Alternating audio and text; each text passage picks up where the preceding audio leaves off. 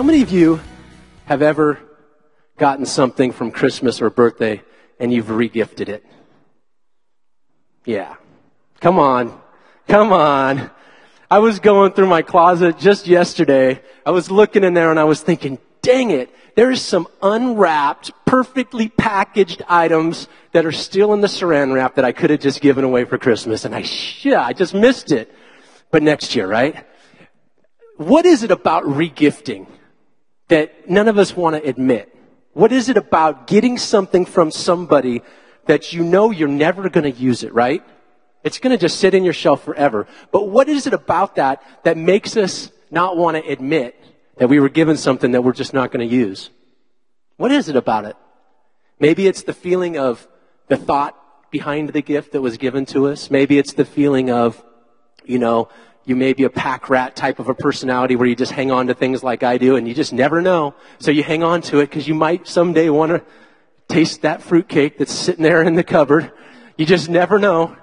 Whatever it is, there's something about receiving a gift that you don't use that we all can kind of relate to that feeling and that emotion.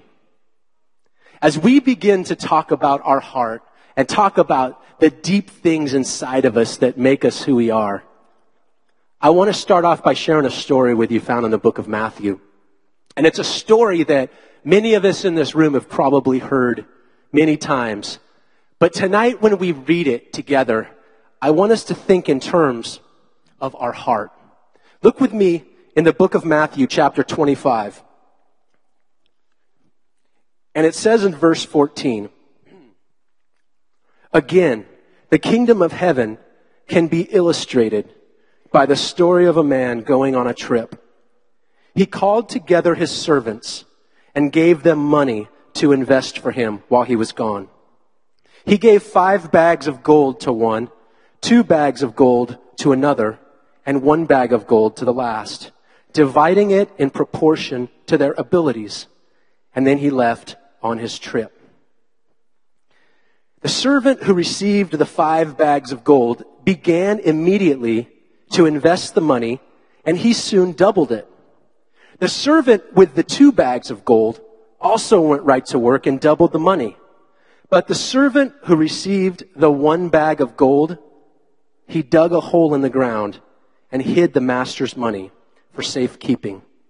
I want to stop right there for a second. I want us to really understand this story in a certain context tonight. And in order for us to understand it, I want us to put ourselves in the shoes of these three guys. And I want us to understand what they were being asked to do. They were given an opportunity by their boss. One of the guys got five bags of gold, another guy got three bags of gold, and another guy got one or something like that. These guys were put in a situation that was very awkward. They were put in a situation that was very difficult to know exactly how to respond. They had to size up themselves and they had to size up their boss. They had to think about why did he do this? Why did he give this to me? What about me was he seeing or was he thinking when he gave me this opportunity? And what do I think about my boss in regards to how I should respond to this opportunity? In other words, there was a relationship that had to come into play between the two parties. You see that? There had to be a relationship between them. As surface as it may be, as strained or as shallow as it may be, there had to be some type of a relationship for this transaction to happen. So we keep on reading now in the story. Verse 19. It says, after a long time, their master returned from his trip and called them to give an account of how they had used his money. The servant to whom he had entrusted the five bags of gold said, Sir, you gave me five bags of gold to invest, and I have doubled the amount. The master was full of praise. He said, Well done, my good and faithful servant. You have been faithful in handling this small amount, so now I will give you many more responsibilities. Let's celebrate together.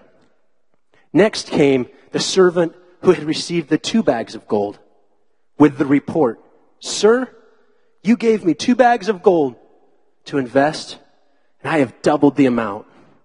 The master said, Well done, my good and faithful servant. You have been faithful in handling this small amount, so now I will give you many more responsibilities. Let's celebrate together.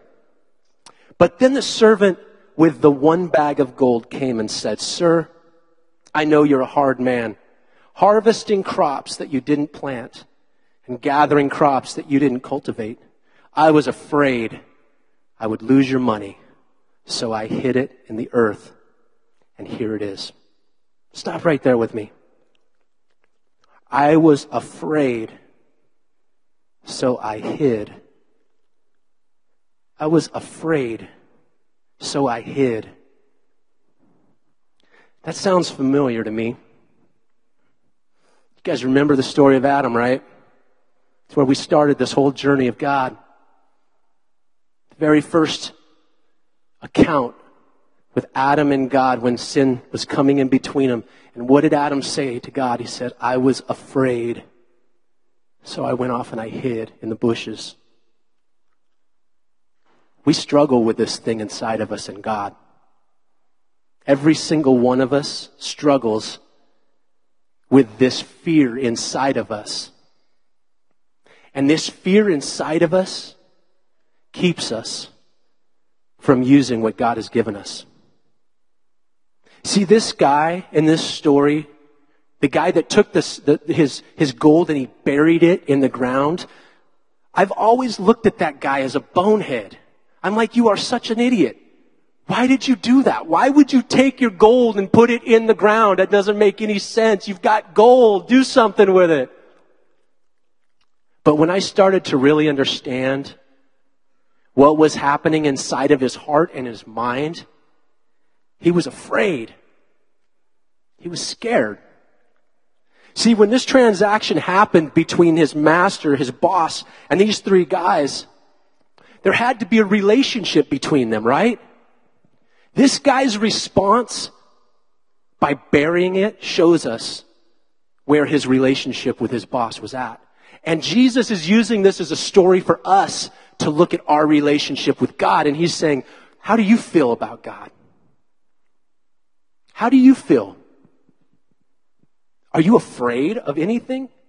Is there anything in your life that causes you to hesitate or shrink back in fear with what God has given to you? Yeah.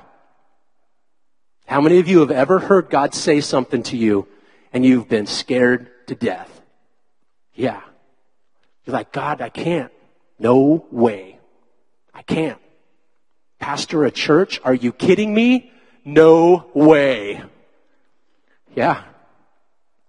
When God gives us something, there is that moment where we have to look at our relationship with God and we have to decide what are we going to do with it. And this guy's response is picture perfect for many of us.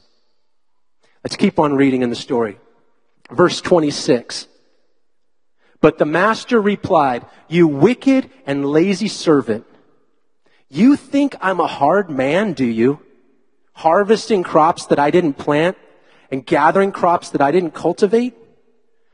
You should have at least put my money into the bank so that I could have some interest. Take the money from this servant and give it to the one with the ten bags of gold.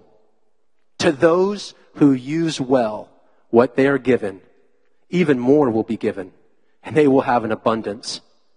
But from those who are unfaithful, even what little they have will be taken away. Now throw this useless servant into outer darkness where there will be weeping and gnashing of teeth.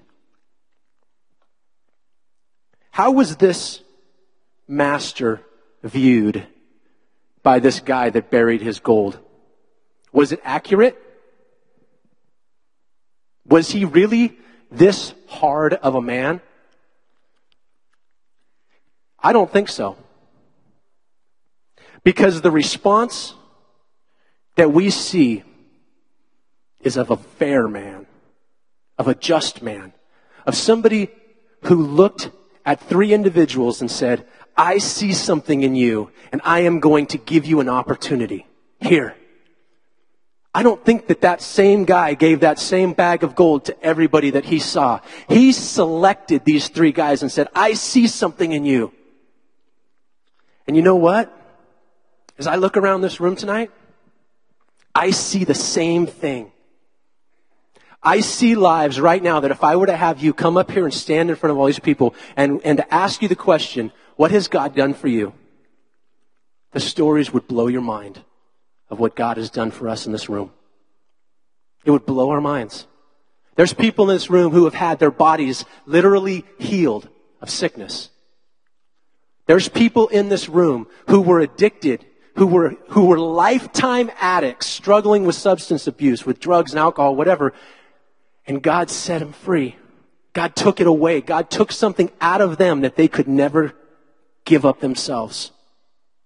There's people in this room who are still married today because God rescued their marriage.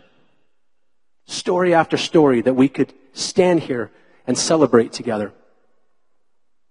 See, this guy saw these three individuals and he said, here, I'm going to give you a bag of gold. I'm going to give you three bags of gold. I'm going to give you five bags of gold. The beautiful thing about this story is that God does not cookie cutter us. He doesn't size us all up and say, hey, you know what, Jason?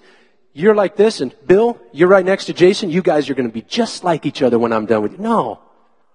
God looks at us individually and he says, I'm going to give you according to where you're at in life. If I were to ask you, how many of you have been a follower of Jesus for longer than six months? Raise your hand. How many of you have been a follower of Jesus less than six months? Raise your hand. Yeah. We've got a lot of people in this room half and half.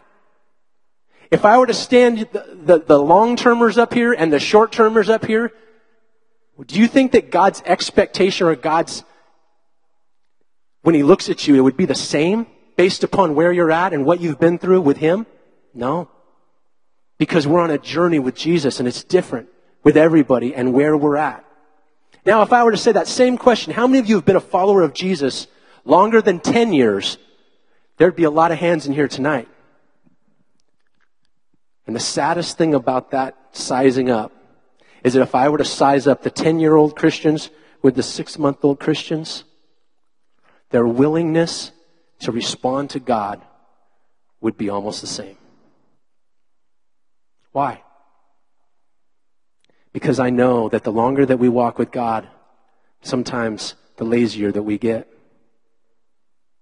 And this story says a lot about the human condition and about how God plays by one rule that you need to know.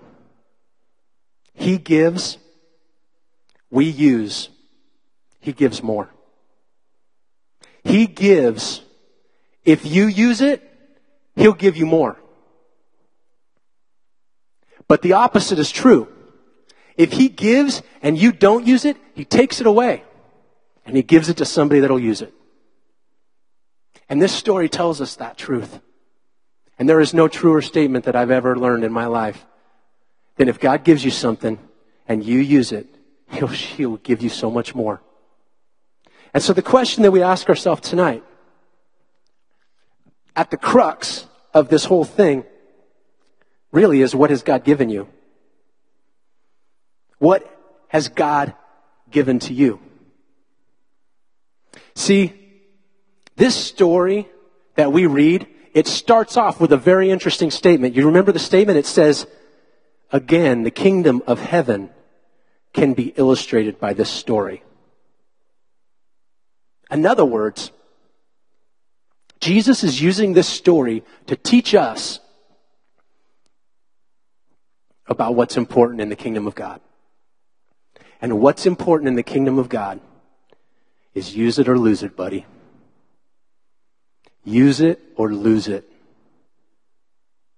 And that's why I say that some of you who have only been a follower of Jesus for six months, you can stand up here and you say, Jesus saved my soul. He rescued me from where I was at in my life. And I am willing to give him whatever he wants. And then I can have somebody come up here that's been walking with God a long time, who's maybe gotten used to it, and they could say, you know, I've been walking with Jesus a long time, and I remember when I got saved, And I remember when I was willing to give him anything. But as we will learn about our hearts, they're sensitive stuff, man. When you walk out of these doors on a Saturday night, everything in our culture, everything in our society comes at your heart and it tries to make you hard.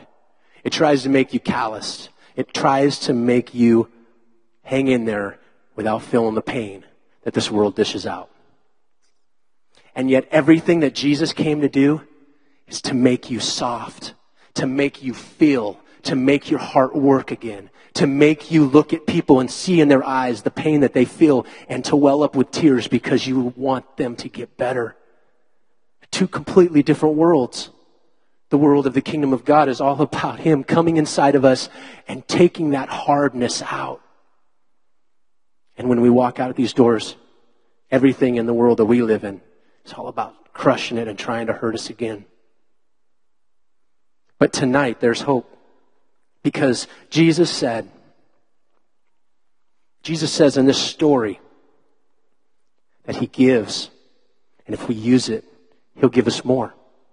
It's not rocket science. What have you been given? Use it. It's that simple. You can say it with me. Come on, say, What have I been given? I'll use it. It's simple. Really? No. It's hard because sometimes what God is asking us to do is against what we're comfortable with, right? It's against where we feel safe. It's against our safety zone or our comfort level or whatever you want to call it. But yet, just like this story, when God gives you something, it's because he sees something in you that maybe you don't even see in yourself. But he sees something in you. I want to share another scripture with you. Isaiah chapter 55. And I want you to listen to these words because these are words from God's heart to us. This is God talking to us tonight. Hear him when he says this to you. Is anyone thirsty? Come and drink. Even if you have no money, come Take your choice of the wine or the milk because it's all free. Why spend your money on food that does not give you strength? Why pay for food that does you no good? Listen, and I will tell you where to get food that is good for the soul. Come to me with your ears wide open. Listen, for the life of your soul is at stake. I am ready to make an everlasting covenant with you. I will give you all the mercies and unfailing love that I promised to David. My thoughts are completely different from yours, says the Lord. And my ways are far beyond anything you can imagine. For just as the heavens are higher than the earth, so are my ways higher than your ways, and my thoughts higher than your thoughts. The rain and the snow come down from the heavens and they stay on the ground to water the earth. They cause the grain to grow, producing seed for the farmer and bread for the hungry. It's the same with my word. I send it out and it always produces fruit. It will accomplish all that I want it to and it will prosper everywhere I send it. Those are powerful words spoken from God to us tonight.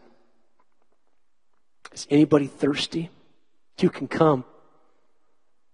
He will give you food that truly satisfies your heart. He promises that where His word goes, in other words, where His message, where His truth, where His life goes, it'll accomplish everything that it was set out to do. And you know what that means? That means that Jesus, who is alive inside of you, is going to do exactly what he wants to do in your heart if you will let him. Let's pray.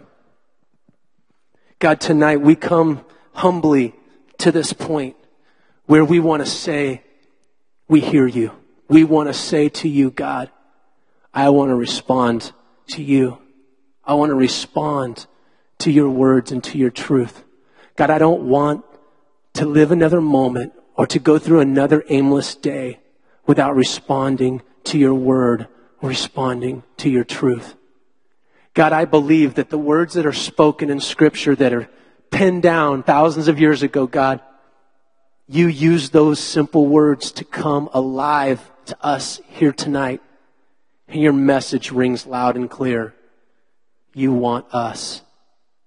And so God, tonight, we stand here aware of our condition. We stand here tonight aware that we deal with fear. That God, that there are moments where we are afraid and we want to bury what you've given us instead of use it.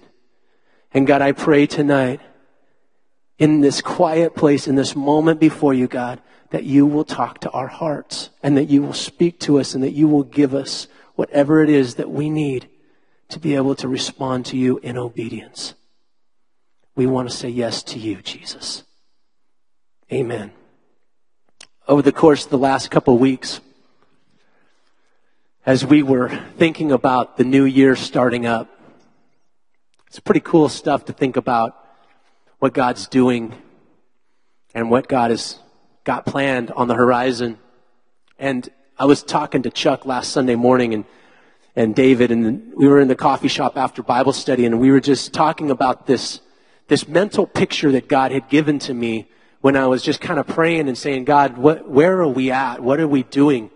And the picture that God gave me, God sometimes talks to me in construction terms. It's how I think, so it works, whatever. But He gave me this mental picture of these men standing around a concrete foundation as the concrete was getting hard. And they were standing there, they were watching it. And, and if you know anything about construction, you know that there's a lot of work that goes into preparing for a foundation to get poured. There's digging involved. There's forming that needs to be done. There's plumbing underground. There's all kinds of work that needs to go in to get to that stage in building a structure. And once you pour the concrete and once you trowel it and it gets all smooth, you stand back and you don't do anything else except for watch it get hard. It's a cool thing. It's a really cool thing because it's kind of like you're watching your work and you're, you're at that moment of, all right, we're done. We're just standing around drinking coffee, eating a donut, watching this thing get hard. And when God gave me that picture, what he was showing me was that in a lot of ways, that's where we are at as a group of people. We've been doing a lot of hard work. We've been digging, we've been setting forms, we've been pouring the concrete, we've been doing a lot of hard work and we just are at the point where we've watched it get hard. And we've been sitting back for a little while going, man, this is good. It's getting hard. But guess what? There's lumber being dropped on the side of the concrete foundation. The electricians are on their way. The framers are coming. It's time to get to work because now God's ready to build something. And it was such an exciting feeling when God showed this to me because I was just like, wow, we've been going through these phases and getting ready to build what it is that God has for us to build. And the reason that I'm sharing with this with you tonight is because some of you sitting in this room are the ones that God is bringing to do the work. See in the Bible in the book of Ephesians, Ephesians chapter 4, I want to just share this, this quick scripture with you, and it's going to be a scripture that we're going to talk about quite a bit more in, in the months to come. But in Ephesians chapter 4, there's a short little snippet where Paul is teaching a group of people. And when he gets to this point, he makes this statement about the church, meaning us here tonight. He says, Jesus is the one who gave these gifts to the church. The apostles, the prophets, the evangelists, and the pastors and the teachers. Their responsibility is to equip God's people to do his work and to build up the church the body of Christ. It says in this short little scripture that the responsibility of pastors is not to do ministry, believe it or not. It says that what we are supposed to do as pastors is equip you to do ministry. As a matter of fact, if you read in the original language that this, this letter was written in, the language that they used described what would happen when fishermen cast their nets out, and then they brought them back to be repaired because during the fishing their nets got torn and tattered. And this word equip literally means to mend these nets. So what we're doing here is we're sending you out where you live, where you work, where you go to school, where you do whatever it is that you do to carry with you God. It's that simple. And when you come back, you should be messed up a little bit. When you come back, you should be tired. When you come back, you should be beat up because it's hard work loving people that are broken, right? When you come back, you need to be restored so that we can send you back out again to do some more work. So all of this together, it's just a little snapshot of what God has for us in the future. And I say all of this because your heart and your attitude towards God needs to be, God, I'm ready. Whatever you say, I do. Whatever you give, I will use. I'm going wherever you want me to go. And having said all that, there's a few things that we're going to be starting pretty quickly here. One of them is going to be on a monthly basis, we're going to be um, reaching out to a lot of the nonprofits around our area and a lot of the different churches that are doing great things. My wife is very passionate about picking, she calls it a cause a month, where we just target a ministry that needs resources, whether it's time or whether it's our, our, our, energy or whether it's our finances or whether it's our goods, whatever it is, we're going to target these ministries on a monthly basis and we're going to go and give them what we can give them to help them be what it is that God's called them to be. See, we believe that the only way that God's kingdom is going to grow is if we share what we've got.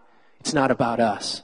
It's not about building a big church or having people here. As a matter of fact, the goal is not to have a full place. I would much rather have you out on a Saturday night being the hands and feet of Jesus of being here with us.